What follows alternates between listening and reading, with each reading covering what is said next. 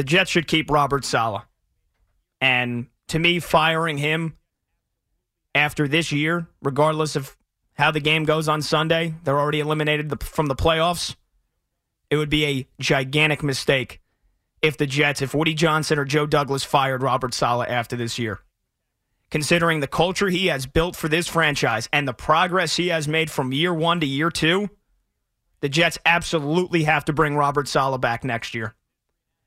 He inherited a team in year two of Joe Douglas's tenure. And with only one draft under Douglas's belt, he largely inherited a crap roster because of Mike Maccagnan, Robert Saleh inherited a franchise in shambles, coming off arguably the worst year in franchise history, with the worst coach in franchise history in Adam Gase. Yes, I know Richie Kotite is right up there with him. And an entirely new coaching staff with a rookie QB who was the wrong draft pick. And Robert Saleh kept pounding nails and laying brick by brick, endured a 4 and 13 season with a horrendous defense last year and one year later, the team has a top five defensive unit. They had a running back who was on track to win Offensive Rookie of the Year. They have a wide receiver who will win Offensive Rookie of the Year in Garrett Wilson. And they surpassed their over under win total of five and a half games in week nine of this season. He absolutely deserves to keep his job, to have a chance to build off the successes of this year and to continue to build a winning culture that will see this team end the longest playoff drought in the NFL in 2023. Because they will be in the playoffs next year.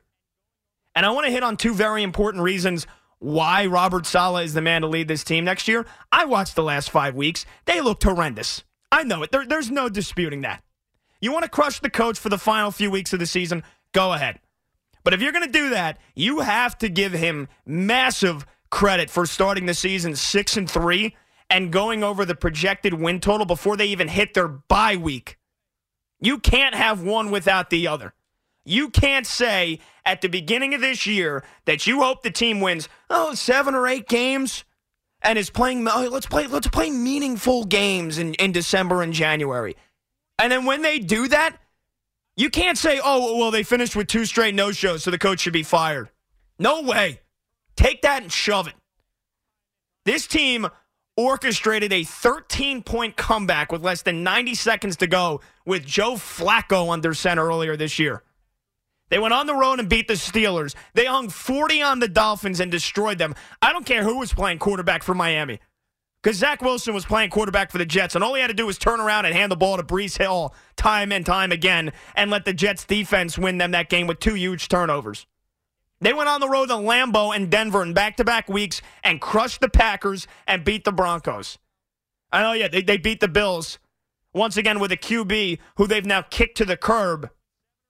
They beat the Bills because of great coaching, forcing two turnovers, sacking Josh Allen five times. You can't discredit any of that if you're then going to crush the coach for the last couple of weeks.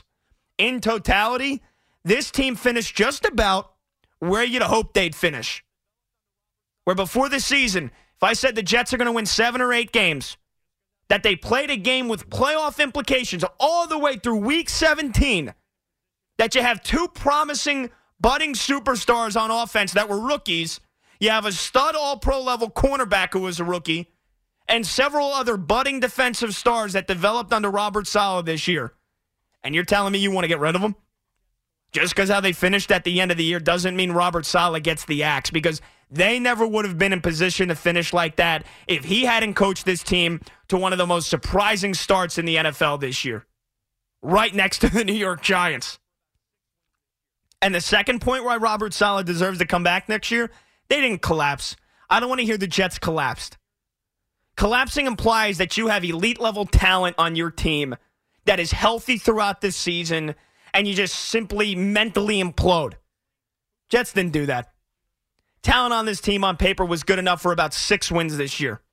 Sure, I, I just mentioned budding superstars for this team that are rookies, second year players, third year players. I mean, the Jets had four players on this roster this year with Pro Bowl experience. Four. Mosley, who's a Pro Bowler again this year. Duane Brown, who's 37. Greg Zuerlein, who's the kicker and Kwon Alexander, who went to one Pro Bowl five years ago. And you can't collapse if your number one offensive weapon has his season ended in week seven. You can't collapse if your left tackle turned right tackle misses the entire year. That your right guard then turned right tackle has his season ended in week seven, too. And you can't collapse if your number two overall draft pick QB ends up being one of the biggest busts in franchise history. And you were still playing for a playoff spot in week 17. They had a mediocre roster on paper. The head coach helped to elevate this team and build a winning culture. The injuries to the O line and Breece Hall ended up being a big nail in this team's coffin. They never truly recovered from that. And if Mike White is under center against the Lions or the Jaguars, this team is in the playoffs. So they didn't they didn't collapse. Robert Saleh can't be scapegoated for the final five weeks when the defense didn't execute, the offense didn't execute, the offensive coordinator stinks, and the injuries piled up. Now, get this. I'm I'm not throwing bouquets at a seven and nine season with one week to go. Trust me, I'm not. Ultimately, it's the same old ending. It's the pain, it's the torture, it's another year without the playoffs for the New York Jets.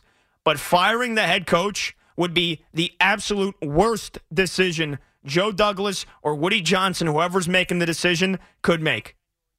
For an organization that has lacked stability for a decade, that is the one thing you need going into 2023 more than ever. It starts with Robert Saleh coming back next year. And look, it's January 3rd, 2023. I'll tell you this he doesn't get another pass come January 3rd, 2024. Year three in the NFL head coaching cycle means it's playoffs usually, or you're gone. He needs to make the playoffs next year, or I would consider moving on.